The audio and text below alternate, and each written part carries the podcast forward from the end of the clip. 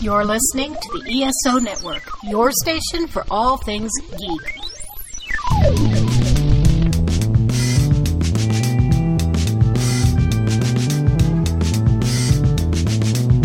This podcast contains potentially adult language, adult themes, definitely drinking, and possibly sexual context. Listener discretion is advised.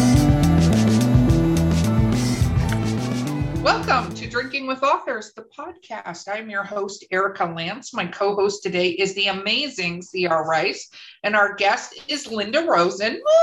Woo! First, I'd like to say don't forget to like and subscribe because we want you to. You can also leave us a review. And if you want to suggest an author or ask a question or just send me, you know, fan, not hate mail, um, you can do so at drinkingwithauthors at gmail.com. And our sponsor today is Skunk Brothers Spirits. I'm actually partaking in one of theirs. Um, so, and you can get their uh, coupon DWA10 gives you 10% off of everything at skunkbrotherspirits.com, veteran and brother owned. And with that, I, I, made a postie for myself to remember all of this. Um, let's talk about what we're drinking. So, in some drinking without their swag, which Linda, you get for being on the podcast. Oh, nice. I have mixed the lightning with natural. I know I keep going for the lightning it's okay. I'm like halfway through that bottle. I'll get there eventually. It is powerful shit. This is like our second one today. yeah. Oh my gosh. It's fine. I went I went from cider to this. And um, so this is lightning and natural organic fruit punch. So it's healthy, but it's not yeah. healthy. Do not yeah, take medical just... advice from any of us on this podcast. It's a terrible. What is plan. lightning made? I mean, what is lightning? literally lightning, like just that straight literally down your spine. In a bottle. No, so Skunk Brother Spirit does a corn. It's moonshine. It's a honey based moonshine that they do, and it's called Lightning. And okay. when I first started drinking it, because it actually and oh, the, the way when I say this, it makes me sound like an alcoholic. But I do a fair amount of drinking. I have a podcast about this, so I drink. Um, normally, I'm a whiskey girl or a wine person. We're whiskey wine people. But they sent me this lightning, and it's a clear liquor, right? Because moonshine, like a vodka. And I had some of it, and literally, I felt like lightning went down my entire spine. Oh, like I was okay. like, it was the funniest thing. Like, uh, uh, how do I drink this? Because I cannot, in good conscience, recommend drinking it straight to people. But it actually is really tasty. It just was quite potent. And so he's like, oh, you mix it with lemonade and stuff. So I've been mixing it with random drinks. So I have organic, uh, simply fruit punch, and I I put it in there, and it's it's it's rather it still has that same effect. It doesn't matter what I mix it with. Well, don't drink like, too much of it. We do need to talk to you this whole yeah, time. No, it's fine. I'll be mostly fine. Oh, it'll get better. It's okay. Okay. All right. it only gets better from here. yeah. Okay. Cr, what are you drinking? I am drinking. So this one got a little weird because I ran out of, of grape juice. Okay, so I was doing grape juice and vodka because we're healthy people. Um, so then I threw in some green tea because I grape juice and vodka are good, green tea and vodka are good. Nothing can possibly go wrong. It did. It went very wrong. Why do very, you do that? Wrong. I feel like you find great combinations and then you you go, you know what would be really good if I totally fucked this up and did something different. Because like it's like you know when you like two things and you're like, you know, it'd be awesome if these two great things liked each other and made an amazing. They're not even thing. friends. They're not even friends. They're not. They are not. It's weird because at first it's good, right? Like it the first little bit because I just added that little bit. And then I was like, oh, I got the podcast. Let me just top this baby off. I shouldn't have. I messed up. I should have done just the vodka, a little shot of green tea, good to go. Kind of like a little spritzer, you know, but I didn't. Look, I'm a tea drinker and green tea by itself with vodka with any not good. So good. It is actually so we call good. it our pestilence drink of our four horsemen. Sweetened green tea so with vodka is actually really, really good, it's good by itself. So good. We do heavily recommend, as long as you're not driving or underage, that you try this and at home. But this sounds terrible, and I do not want anybody to think of drinking along with CR and doing that to themselves. So just choose one or the other, or just do a little spritz of them with with each other. You know, just like you know how like sometimes you just add a little orange juice to something, or yeah, that's what you should do. So once this is done, we'll just have to re top it off with. Yeah, top it, don't top it off. Like finish it and then do something else. Linda, what are you drinking that'll probably I, I'm drinking offensive. wine. I'm drinking a mellow wine. It's a Sauvignon Blanc from Napa Valley. I love it. I It's love very it. nice and crispy. Um, it's really perfect on a super hot day, but right here in northern New Jersey, it's been raining all day. So what kind of, you know, but I- it's still very nice and refreshing. I, I I say I can't get into wine, and I have so much wine at my house. I know. Much. I'm going to help you get into wine because I. We're gonna do. Um, that's what I'm gonna start doing. Every time I do a podcast, I'm gonna have a new bottle of wine, and we'll see what happens when Chelsea gets wine drunk. No, I don't think that's a good plan. You could do it as a Before you're on spritzer. I really do. I'm just going to throw that. Okay, Linda, before we continue to get sidetracked, tell the audience what you write. Well, CR, my last book was about wine. I write I write novels that are set in the not too distant past. Um, they're always about a woman who finds her way, um, you know, changes throughout the novel. I call them my um, book club fiction because I really like to have a lot of stuff that you can discuss in a novel. Um, a central theme is that blood is not all that makes a family. And I always have a piece of jewelry. So my first book, The Disharmony of Silence, I had a an heirloom cameo brooch. And in my second book, Sisters of the Vine, which takes place in a vineyard, um, that had a three carat marquee diamond. Wow. Okay, so, but you have a unique story of when you started writing. So let's Ooh. jump into that for a moment. Sorry. Oh, Yes. Okay. Well, I really started later in life. okay. Uh, I was nearing my 60th birthday and I was looking for something new in the creative way, something new creatively to do. Um, I've been a fitness professional for years. I still am. I choreographed, you know, exercise routines. So that was being creative. I did a lot of the same stuff that everybody else did, you know, gardening and um, I did cooking, whatever, you know, needlepoint, crewel, you know, all that kind of stuff. Um, and I was playing with photography. I do enjoy photography. So I was looking for a photography class in a local adult school catalog. And I came across a writer's workshop and thought, wow, I'm going to try that. I never in my life thought I would write a novel, but I always dreamt that like how cool that would be, how wonderful that would be. I'm an avid reader and I've been in book clubs and I loved when we had the author come to talk about the book club. And that, like that was a thing that I thought, oh, that must be so great. But honestly, never thought I would be doing it. But I took that class. I got hooked. My fingers haven't stopped flying across the keyboard two books later and I'm revising my third and here I am. I think that's exciting. awesome. I really do. And I will say that I had the opportunity to meet you participating author talk network, which is a group of authors who've gotten together to help other authors, which is amazing and do education and stuff around being an author and all the fun stuff that goes along with that that nobody has any idea. What is the what is something that really surprised you as you as you as book one entered the the realm of existence and it was put out there what what surprised you that you were like wow i didn't expect this to happen Uh, Well, first of all, I wasn't sure I ever expected that to happen altogether. But but as book coming up to book one coming out, I was embraced in the writer community.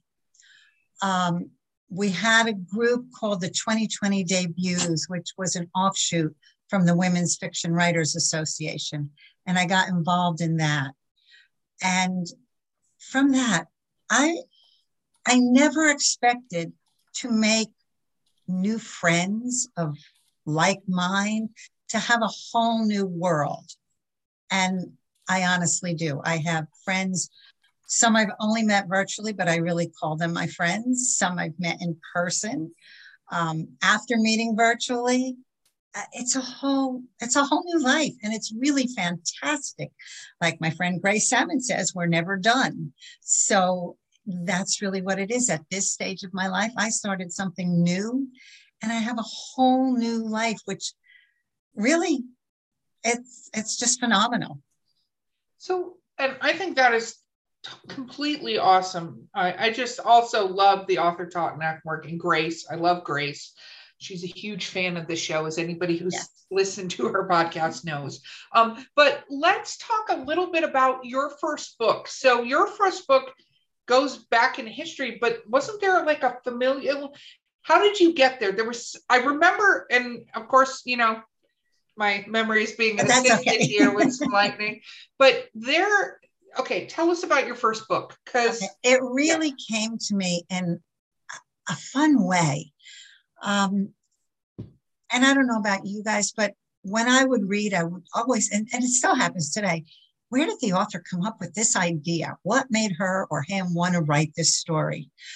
So I was sitting on the beach on vacation in Hilton Head Island, and I was, was sitting with a girlfriend and my sister in law. And I always like to add who is a girlfriend too, because it wasn't just my sister in law and a friend. okay. But my sister in law was telling us about clearing out her mother's house, getting it ready for sale. And there was a painting hanging in the living room that had hung there for years and years. Nobody wanted it. Nobody in the family wanted it.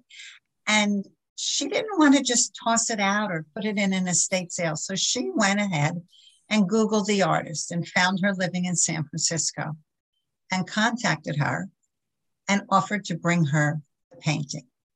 Oh, wow. And I was sitting on the beach, and my friend and I looked at each other and went, What an idea for a story. So that that was the nugget for the disharmony of silence. But of course, I had to create the characters and, you know, I had to make something about that painting uh, spark the interest in my protagonist, Carolyn. So that's where the cameo came in. I own a cameo. I'm not wearing it right now. I should have. Um, I have an heirloom cameo, and I put that in my mind and in the book on the lady's dress in the painting because that's what Carolyn notices when she's cleaning out her mother's home, getting it ready for sale. And she wants to know why that cameo looks exactly like the one in her mother's jewelry box. So she and her girlfriend go Googling cameos and they can't find one that looks exactly the same. There's lots of cameos, but hers is unique. And how come this unique cameo is on that painting and in her mother's jewelry box? So she goes and searches for the artist. And there we the go. The book ensues from there. Yes. I love that. Now, and then so what sparked book two then so they're not a series right they're standalone oh no they're similar. totally standalone totally yeah. standalone right mm-hmm. um okay well i was fascinated with secrets and family secrets so that kept me with book one. Is it because you have a family secret? No i don't think so. But you might. But, but i know so many people I'm, I'm going back to book one then i'll tell you about book two. I know so many people who, over the years, I would find out had these secrets in their families that they found out the man they thought their father was was not their father. Um, they found out they had a brother that they never knew about. You know, those major secrets in families. Yeah. So I wanted to explore that. So I gave Carolyn's family a secret. And when Carolyn, in the disharmony of silence, um, uncovers this secret, that the cameo led her to. It's an 84 year old secret. And she wants to divulge it. She wants to tell the person about it because it could bring Carolyn everything she wants, or it could destroy other people's lives. So it all depends on how she handles the information. So that one was filled with secrets and it's in a dual timeline, which I love to read. And it was important for this book because I had to get the backstory in there about the cameo. Um, but when it came to the second book, Sisters of the Vine, I actually part of the time was writing them both at the same time. I had started with the disharmony of silence, and then I put it aside because I heard this story when I got together, re, reacquainted with a high school friend of mine after 40 years. And she told me her story and how she became a woman winemaker and the first woman winery owner in her region. I was so taken with her story of how she was left with 13 acres of grapes full to bursting, ready for harvest. And she had no idea how to get it done, and how she walked down her mile long road to gather, to ask neighbors who had no knowledge of winemaking at all to come and help her. And then how these women came and they formed a friendship and they formed this winery. Um, so that was the nugget for my book because I love sistership stories. I love stories about sisters. I mean, not real blood sisters, but you know, friends that make a sisterhood. Um, and it's far from a romance. It's a divorce novel, but I had a lot of fun making the bad husband because mine is wonderful. So I had fun making the bad husband. Um, so that that's where that one came from. So I worked on Disharmony of Silence for a while, and then I found got this idea. So I was working on that and researching all about winemaking and going to vineyards, and I really got into that. But then I went back to the other one, and finally I focused on one, which was the Disharmony of Silence, and that once I sat down and really focused on it, it took three years for that to be finished and published. And it came out in March 2020, one week before the world shut down from COVID. The next month, my publisher asked me if I had another book, and I said, I do, but it's not finished. And he's asked me to send it to him anyway. And I said, but it's not finished. And I sent it to him. And he said, We want to publish this have it to me by September. Now you have to understand, it took me like 10 years to really write. The first one. Oh yeah, no, we all know about first first And he wants it now in a couple of months. Yeah, yeah hashtag eight. eight years for my first I mean, one. So, but I said, okay. And I finished that book and I had it edited and I did it and it came out a year later. That's exciting. So, what is book three about, my friend? Well, I wish I could give you a good pitch, but I'm still working on that. but, but, I like, okay, book two, Sisters of the Vine is set in the late 60s and early 70s. And I found that I really, really enjoyed writing about that period because that's my time. I, I mean, I was in college, I was newly married, you know, that kind of not not together, not college and newly married together. The married came a couple years later. That's okay. It can happen but, either way. Well, it can happen anyway. Direction. But I really was, I liked writing about that time. It's the not too distant past because um, I enjoy something in a little bit of a past, even if it's in a big past, but rather than writing about today. So I was thinking about what I wanted to write about. Um, I wanted it historical, and I started looking for thing, um, events that happened. I mean, I knew those events. I knew the Vietnam War. I knew so much about it. But I came across the women's strike for equality in 1970, August 1970, when women were fighting for equality in the workplace and to have free legal abortions. And that kind of got me going. And I knew I had to do something with a, a piece of jewelry and I decided on an emerald because my personal story with an emerald was fun, which I can tell you about. Ooh, yes, but oh, I love. I love down story. I'm going to have another sip. We're okay. going down story, ladies. So, um, I was in high school when I went out to Los Angeles with my mother, and she had always told me about a boyfriend she had for a long time. And he had given her an emerald ring And she gave it back to him when they broke up. Whatever, but she was still over all these years, she was still in touch with him. And we found him and we met him and his wife, who happened to have the same name as my mother. No, and his wife was wearing a ring that my mother really recognized. Oh no. And she just complimented her on the ring, but said nothing more. so I loved that story, but I wasn't going to write that one. But that spurred me on to have a secret with an emerald.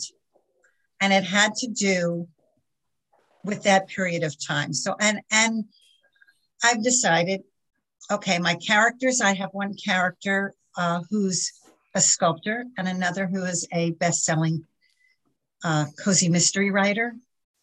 And there's a lot of envy going on between the two of them because the sculptor would love to have the fame and the acceptance in the world for her work that the writer has. But the writer has her own envy of the sculptor, and it all deals with the emerald and what was in her past. And it all weaves in the whole idea of women's equality. We go into abortions. Um, Well, you couldn't pick a more poignant time to I talk didn't about that know it was particular going to topic. happen. Nailed it. Yeah, nailed it. Well done. Now that you're predicting the future, do you have an idea for book four so we have some idea what's coming towards? Sadly, I don't. I really don't. I, I'm still, I'm not on my revisions for book three, um, which it's a lot of envy, uh, a lot of secrets, you know, that kind of thing. And um, a lot of their past. They each one have, they each have this a interesting past. And when it comes to Rosalie, the protagonist's granddaughter, um, they, how it all comes to fore. But I'm not going to say much more about it because it's No, still in revisions. No. It's still in revisions, and I'll let you know when it's out. And I agree. Time, I wonder. I think I have a piece of jewelry that I want to use, but I don't know the story yet. So, what is the piece of jewelry for book four? I'm really thinking of. I have a strand of um, red amber beads that my great grandmother brought over when she came from Russia. So there's got to be something in there that I'll come up with. I don't. I don't know how you don't use your mom's story with the showing up in the wife with the safety. Right? Like that would even I- if it was I- a how short you don't story. weave that into book four. I'm serious, right? Yeah. even if it was a short story, just be like, you son of a bitch. Like well, okay, maybe you know. I, think I have that story twisted around for in book three. I do have that story twisted around. okay. I think that's you know it's, it's so funny because when you were saying that and you said that whole thing to me, I remember my um, ex-husband. He asked me for the ring back. It was his mother's wedding ring, and he asked me for it back when we got divorced, which was fine because what the hell are you going to do with the thing? I know a lot of women Sell it. like, you know, uh, no, keep it, sell it, do this. Melt it down, But make something else. and I was like, okay, because it was his mom. So I was totally okay with it until he literally, and I did give it back because I'm just that person, said to me, yeah, because I need to sell it so I can get a bigger ring for my my fiance. Then you're like, holy shit, I forgot I was robbed. It's gone. Well, in Sisters of the Vine, I have that kind of story. Her husband, her mother-in-law, gives her her three carat diamond, um, and in the divorce, she is told that that's a gift and you keep it. And he really wants that ring back, and it comes up again at the end of the story and what happens with that ring. Isn't it just like a, a like a when you break an engagement, whoever breaks it off, get like the opposite person gets the ring? Isn't that the rule? I don't. I I'm thought it was that the woman rule keeps the ring because it was a gift. Yeah, but so like if a girl goes and I know that just because I saw it on a couple little news things where like the the guy like sued the girl for the ring back. If the girl breaks off the engagement, you have to give the ring back. Wow. If the guy breaks it off, the girl gets to keep it because like you said, it's a gift. But does that apply to marriages? Like if the guy goes to you and is like, look, I want a divorce, you get to keep it, or is there a timeline? You know what I mean? Like, what's the Every rule? person is individual on it. What I did, just so that everybody's really crystal clear, is I took it to the ex mother in law and went, Here you go. Chris Okay. asked for this back. back to her. Yeah. Yeah. Because if she wants to give it to him to whatever, I was just like, This is rude as fuck. But anyway. Anyway, on that topic, oh my goodness, we need to take a quick break as we're talking about ex-husbands and people who should. Uh, um, and we'll be right back with Drinking with Authors.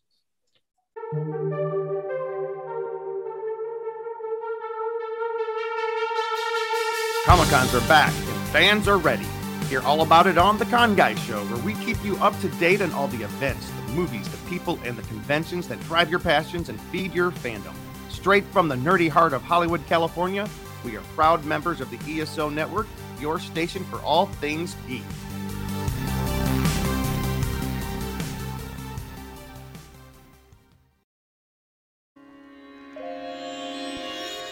Our sponsor today on Drinking with Authors is Skunk Brothers Spirits. Skunk Brothers Spirits was started by a family of disabled veterans focused on locally sourced quality distilled spirits.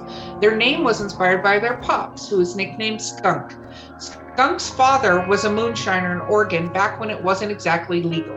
Now the brothers are taking the family business legal with their Washington based team using their grandfather's Prohibition era moonshine recipe to bring small batch spirits to the gorge and beyond. From the moonshine corn whiskey to the apple pie brandy, all of their spirits are handmade in Washington. Believing they already have the best ingredients in the local community, they work with local farmers and suppliers to produce the highest quality spirits from scratch. You can find them on Facebook at Skunk Brothers and on Twitter at Skunk Bros Inc. Or visit their site www.skunkbrotherspirits.com and use coupon code DWA10 at checkout to reap 10% off your order. You can always also ask your local retailer to start stocking Skunk Brothers spirits. Regardless of how you get your hands on a bottle or two, grab a drink and don't forget to get skunked.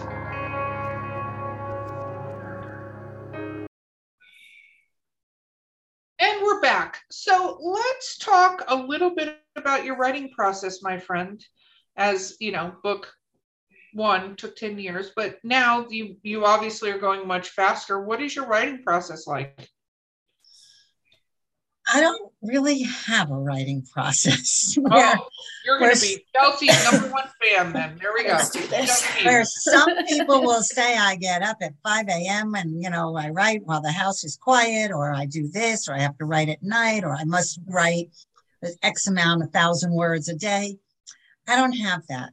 And I always tell everybody I need to get my stuff done in the morning.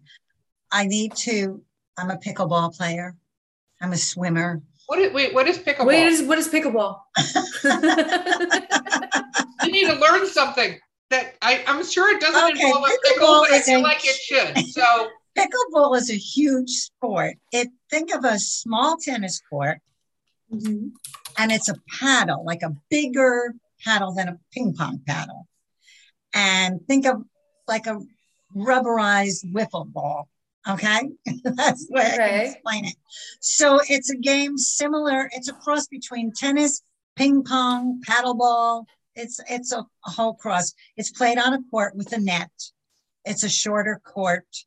It's a faster game than tennis. Yes, these people are decking the shit out of each other. What are you Sorry, I Googled it. I Googled it and then I found this video and it was like pickleball gone wrong. And I'm like, well, of course Oh, you just have to like glance over that. And this guy, it is, it's a very, it's a much shorter court than a tennis court. much when you said shorter it, I thought you were saying it's like tennis court with like a bigger ball or something. Oh no, No, no, it's a They're much like in shorter each other's face. If you take a tennis court, you can put a pickleball court on either side of the tennis net. It's a shorter net, it's a shorter court, it's a faster game, it's a fantastic game. YouTube it, you'll find it. It's a great Oh, I did. Look So up I like pickleball to- gone wrong. pickleball. How, do- how Pickleball first of all, I want to know how I've never heard of this. But second of all, how did you get into this? Um, I live in Florida in the, well, as I like to say, when I have to, I'm in New Jersey, where I grew I grew up and just raised my family. But when I have to switch my flip flops to shoes and socks, I head to my house in Florida. So that's so I'm a snowbird. And pickleball is really big in Florida. So Chess uh, lives in Florida. I lived there for 30 years. I never heard of pickleball. seriously, Seriously. No, I just looked it up. It says Joel Pritchard, whoever that is, started to call their game pickleball because of a combination of a different sports reminded her of the pickle boat and crew. So apparently she's bougie chick. Does well, actually, and- the story is that somebody, oh gosh, I don't even know when. The story is that somebody out in um, Washington State actually started the game, and it's named pickleball because his dog's name was Pickle. Yeah, I- it says they named it after Joel Pritchard's dog. okay, Good for that it. dog. Look Yeah. at him. and it's a really big game, especially in communities, um, you know, in Florida and all over. I mean, it's it's probably going to be in the Olympics soon. There are, it's huge. It's huge Which now. side of Florida is it popular Both. on? Both. Oh, I just don't but it's even here. I play it up. in Out New enough, I mean, and we're not willing to go outside in Florida. So I think that's part of what the problem is. Okay. It was like a real feel of 112 today. Okay, I'm a well, I'm little not there in the summer. You see, I play it in the beautiful December, January, February, March. There you go, where it's perfect weather. Yeah, yeah. Okay. So you get up So and you okay, so I like to get my physical activities done pretty much in the morning, or if I have certain errands to do. And then I find that I'm best if I sit down about 11 o'clock. But then there are days where I feel like I'm not going to go out this morning. I'm going to write in the morning and I'll go for a swim in the afternoon. So that's why I say I really can't say that I have a schedule. Uh, but in my head, I I make writing dates for myself and I know which days I'm going to be doing solid writing and which days I may not look at it at all. And on other days, it might be, oh, a little tweaking or an hour, and other days could be four hours. You know, Wow. And Yeah, it works. It just Yeah, I- works for me. Well, you know, that's part of what this podcast is about because th- there's no right way to do it. There's what's not working for you and finding a way that does work for you. Like there's not a right or wrong. The only wrong part is if you're not actually writing, then you're you're not doing something that you need to be doing. Yeah, yeah. To get I your tried to set a schedule and I said I was going to sit down at 11 o'clock every day. You know, I'll do my exercise and then do it. And it didn't work. I needed to go to the supermarket or something. And if that's hanging on my head, there's no way I can sit down to write. No, that that makes sense. That's one of my biggest problems is if I have a lot of things that that and I can't write when stressed. I have friends that can write when stressed out. They do so fantastic. Like they it's a like a escapism for them to write to get out of whatever they're going on. not me. I just even though I write horror, it's not a good situation when I'm writing. Yeah. I think it depends on the stress because, like, if you're angry stressed, you know what I mean? Like, you're stressed out about a, a certain situation. Like, yeah, I go through and I just massacre people. Like, I have a whole section of little storylines where it's just people terribly dying. But then, like, like you said, like if it's because you have so much to do, you you you have that stress, then I can't do it. Yeah. No, that But if I have so much to do and everything's on my head about I have a thousand things to do, I will um, triage it. Like, you know, as if I'm an emergency room nurse, I will triage it and say, okay, I'm going to write this morning and then I'm going to get that done. If otherwise it's just hanging on my head.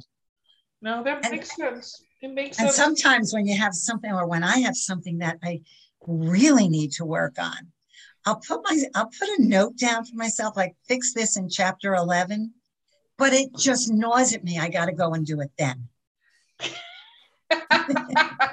no, I have a lot of voice memos. I'm the queen of voice memos. Oh, yeah, I think yeah. of dialogue. Yeah. I, you know, I'm just saying, I, I, I googled some stuff the other day for the book I'm working on that involved what shifts do police officers work in certain city and things like that. And I went, oh my god, this could end so badly for me.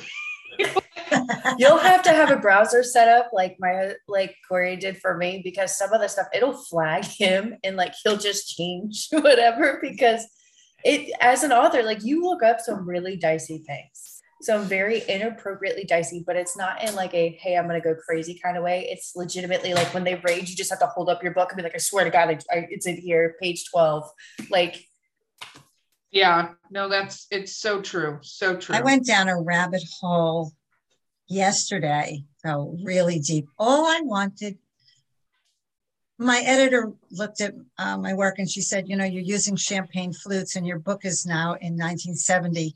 And I don't think flutes were used in 1970. So I went and I looked and she was right. We champagne flutes existed, but they didn't become the popular mode of drinking champagne till the 80s. And I went down this rabbit hole and found out why they were they were called coops and why and why they looked in the shape of a woman's breast and the women who gave their breasts to be used to make these coops. And i mean i went it was fascinating which as you know as a writer what you're going to write one word maybe in your book. You're not going to put all that info in there. But No. Wow. I like the information, the sketchy stuff you look up that you end up not using because you're like, you know what? This isn't even gonna work. oh but it's so good too and now you're on a list somewhere and it doesn't even matter because it didn't even go Oh, into the that's book. right. You know? Wow. Yeah. Yeah. So do Wow. you start at chapter one and write through your books? yes i do i do and i don't I mm. don't plot. I have an idea in my mind, but honestly, with uh, the disharmony of silence, I didn't know how I was going to end that book until I was coming towards the end. Um, Oh, yeah, I wasn't sure what I wanted to do, and I never understood before I was writing. I never really believed when a writer would say, "My characters told me." I thought, "Get get out of here! Your characters aren't telling you anything," but they do. They do. You know, for a lot of authors, that is the case. It's really interesting because I think it's interesting you don't know the ending. See, I know the ending for every single book, story, anything I write. The middle is very hazy sometimes, but how it starts and where it ends, I've got that nailed down, like where I want it to go. Um, but for me, like I know people who have very character driven, like their characters tell them and they think they're going this direction and they'll be like nope Yeah. we're going this direction. Yeah. and you know again it's a writing style and do you listen to them? Some people i know tell me they don't listen to their characters that want to go one way and they're like nope you're going this direction. And- stay but on board after a while it doesn't work. You, it's just it's you have to do what the character wants you to do. It just doesn't work the other way well do you what do you do when you um experience any kind of writing like you're you're not able to sit down and actually do it? Have you found any things that work to get you going again? I honestly have to say i haven't experienced that kind of thing. Um it's when i'm not writing i'm doing it purposely. I've got other stuff i want to do. Um, and then i'll go back to my writing and it's really making the writing date for myself saying on tuesday I am writing. I don't care who asks me to join them for lunch or if you want to go to a garden or what, I'm writing on Tuesday. You know, that kind of thing. you do have to definitely set a schedule for yourself of some kind, whatever works for you, whether it's staying up Right. all night, which some people do really well. I can't write after four o'clock. Oh, Otherwise, really? it keeps me, I mean, it just oh keeps me Four oh up all night. They stopped talking I to me. I just can't do it. It it makes me up all night thinking about it. Even if I stopped at seven, I, I would be thinking about it all night. Wow. So, uh, what about the days that you set for yourself? Like, let's say you're going to write on Tuesday and you sit down and it's just not clicking. Do you still force yourself to sit for like a four hour time span? Oh no, no, I wouldn't do Oh, that. okay. But um, I, it's funny. I mean, I understand people say it's not clicking. If I don't know what I want to do, I'll have some idea in my mind, and I'll start with dialogue, and I'll just put the dialogue down, and then it just starts carrying me into the scene. So then I can go back and make the scene out of it. Dialogue helps me, and my some of my greatest dialogue comes to me when I'm swimming, so I can't even use the voice memo at that time. Just bring somebody with you and yell at them. And then know, she I mean, says, There was one time I actually jumped out of the pool, grabbed my phone, did it, and then went back in. Oh my goodness. Oh my There Or. I go. pulled you the should keep a recording device on each side of the pool. I don't know if you do Right, laps, right. but then you just swim to one side. You hit Yeah, the sure, that would be great. and- It's not my private pool. I can't do that. oh, see, I was thinking like Florida, like It's it's not my private pool. So let's talk a little bit about when your book came out and you um, had feedback in the form of reviews from people. How was that for you? it was really exciting, actually. I loved it.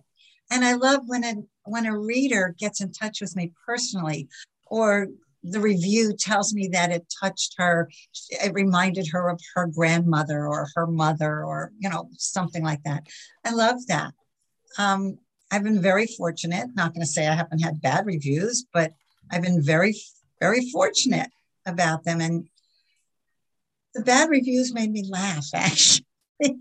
I mean one i have um, i have a character in my first novel who has diabetes. And part of the whole thing is he's obese and Carolyn is a fitness professional who is going to work with him. And somebody didn't want to read it because she didn't think I was fair about obesity, but it was the truth about diabetes. I did a great deal of research on diabetes. My own son has diabetes, so I was able to, you know, use personal stuff. And the second book, deals with a divorce and he was quite abusive emotionally, not physically. And a bad review there said, I shut the book as soon as the abuse started. I will never read another thing by Linda Rosen. So, you have disclaimers on your books? Um, no. So like um because I know that's a huge thing. People freak out like um, trigger warnings are now. Yeah, like trigger warnings where it's just. Oh, you like, know, hey, like in the like, movies. My gosh, I mean, some of that's crazy. Well, I think yeah, some of it some is people crazy. can't. Yeah. Yeah, they just mentally. But again, that book wasn't for them, so that's not a bad That's review. okay. No, no, it wasn't for them. That's it. That's what I mean. I have. I've been very fortunate. The bad reviews have been from readers who the book wasn't for them. It wasn't like about the book or the writing. Yeah. Right. Those No, are that's- always the worst Yeah. because there's no reason they didn't like it. There's no. It's just like It was a personal. good book. It was great writing, but you know, it's, It was it's not my genre. It, it hit them It's too hard. I mean, that Sisters of the Vine has smoking in it. My next book has smoking in it because it's perfect for the time. right. Um, and interestingly, nobody has said a word about that they didn't like smoking. and they Well, couldn't read it because of so- smoking. Well, like that's it's just a, it seems like a, a natural part of life at this Yeah, but if you go watch a movie now and they have those disclaimers that you call them, you know, yeah they'll have smoking on there now, which is like That's very come true. on. Come on. Right? Well, no, I mean, I think that's just a bit extreme, but it's it's Covering interesting because I could, you know, I I think, and we as a publishing company, uh, my publishing company, we do put trigger warnings when it comes to like rape or something like very extreme, like I can see something to yeah. go, hey, if you're reading this, this happens, right? Because that I think one needs to be kind of prepared for that if it's not necessarily, I hate to say it this way, a key plot thing that would be in the blurb, but it's gonna come up like it's kind of like that website that they have for when dogs die in books. I'm sure there are other things, but there's literally a website uh, dedicated to books, and it has a list of books where dogs die and ones where dogs don't die. So if you're triggered by a, a dog dying in a book, because apparently that's way worse than a child or a human dying in a book, by the way. I'm not kidding. There's literally, and I can't think of the name of it. I don't know if you want to Google it, Chels, but there is a, literally a website dedicated to indicating when a dog dies in a book. Oh my gosh. So you can avoid reading that book. Okay. Yeah, which is so bizarre to me, but it's true. And I've talked to a lot of journalists too that actually talk about the fact that people get really upset with news articles about a dog dying versus children A dying. child. Yeah. It's which is- literally just called Does the Dog Die? And it has movies and it has TV shows and it has um like books and they have stretched it so that you can find out if it includes trigger things such as demonic possession, bugs, male crying ridicule, and shower scenes. Shower scenes. Psycho. Well, if Crime those are game. I mean, for you, Psycho's a much better shower scene than. Anything. Yep. Oh my But goodness, You can go that's and add things, and you can you can mention if they're trigger. Some of these triggers are kind of weird. It's That's like okay. I don't think they're triggers. I think they're uh, that's fine. Just check out the website and just look at their trigger list. That's that's all I'm gonna say. Okay. We'll let One that of my go. favorite books, I think the dog died in it. It was The Art of Racing in the Rain. I love that book. You know what my favorite movie slash books when I was a kid was called Where the Red Fern Grows. Uh-huh. Mm. Two dogs die in that. and You know, you I used to cry. It's I used okay. to You can fall as- cry. I used to fall asleep in Old Yeller, right? So when I was a kid, I never read the book. I when, when I was super young, but what our babysitter used to enjoy watching Old Yeller. So for years, I would watch it, and I always fell asleep before the end of the movie. So I thought it was like a happy movie. So we I, we had to read the book, and I think I was like eight or nine, and I came out and I was devastated.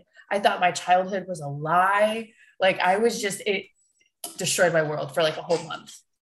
I I can understand that. I can understand that. It's, okay, we are so sidetracked on the dogs dying in books. Oh my goodness. Let's talk about you are part of the Author Talk Network. So I you am. have an epic tribe. But Let's talk a little bit about that. We are 19 authors, um, the brainchild of Grace Sammon, who came together to, as you said earlier, uh, it's to help other authors, but it's really that we have panels that we've come together on um, that we would offer. Uh, if any, if a podcast wanted to have us, if a conference wanted to have us, um, you know, any any kind of group wants to, a writing group even, you know, anything. So, and some of the authors are um, bestsellers. I believe New York Times bestsellers. We have USA Today bestsellers. Some of them are just wonderful writers, um, all different genres and different experiences. Uh, but we've come together. Um, in fact, I'm submitting, hopefully, that we will get a certain conference um, to do a panel at this writers conference on combining the writing world and the reading world and ways of bringing them together and how we found our ways of you know finding our readers and one is like doing podcasts the other is all the facebook groups uh, like one i'm active in in bookish road trip the other is um, organizations the Women's National Book Association, uh, mystery writers, women fiction writers, all different ways of networking where you find your readers. So that's just one of the kind of panels. Another one has to do with going down the rabbit hole.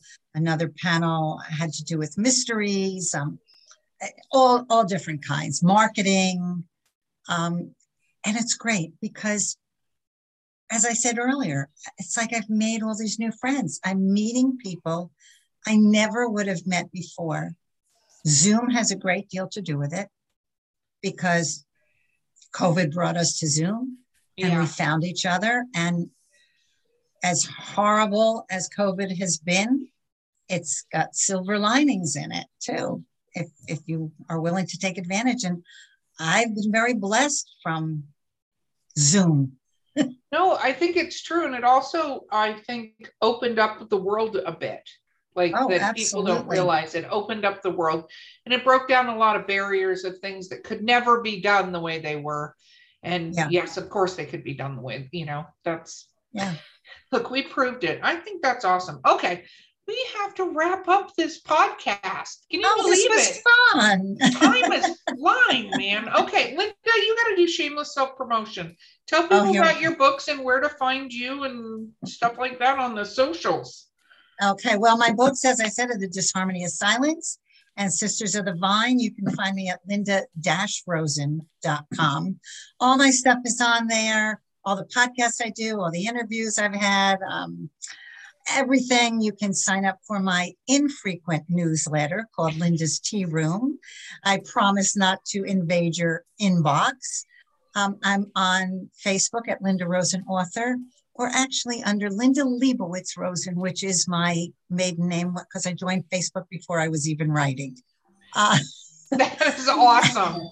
and Instagram is Linda Rosen Author. Twitter, I don't use much, but it's L Rosen Author. And please, I would love you to follow me on BookBub. Ooh, yes, BookBub. Yes, awesome. Very cool. Linda, it has been amazing having you on this podcast. Thank you so much for being here. This was some joy. I'm glad we clicked again, Erica. Thank you. And thank you, CR. No. Absolutely. Okay, guys, this has been Drinking with Authors. I have been your host, Erica Lance. Our sponsor today has been Skunk Brothers Spirits. Coupon code DWA10 and CR can stop wipe that smirk off her face because I got it completely right and I didn't mess it up this time. My amazing co-host has been CR Rice, and our guest has been the absolutely brilliant Linda Rosen. And we will see you guys next time. This has been a broadcast of the ESO Network. Be part of the crew and help support our shows by donating to our ESO Patreon or by shopping at the TeePublic store, which can all be found at www.esonetwork.com. The ESO Network, your station for all things geek.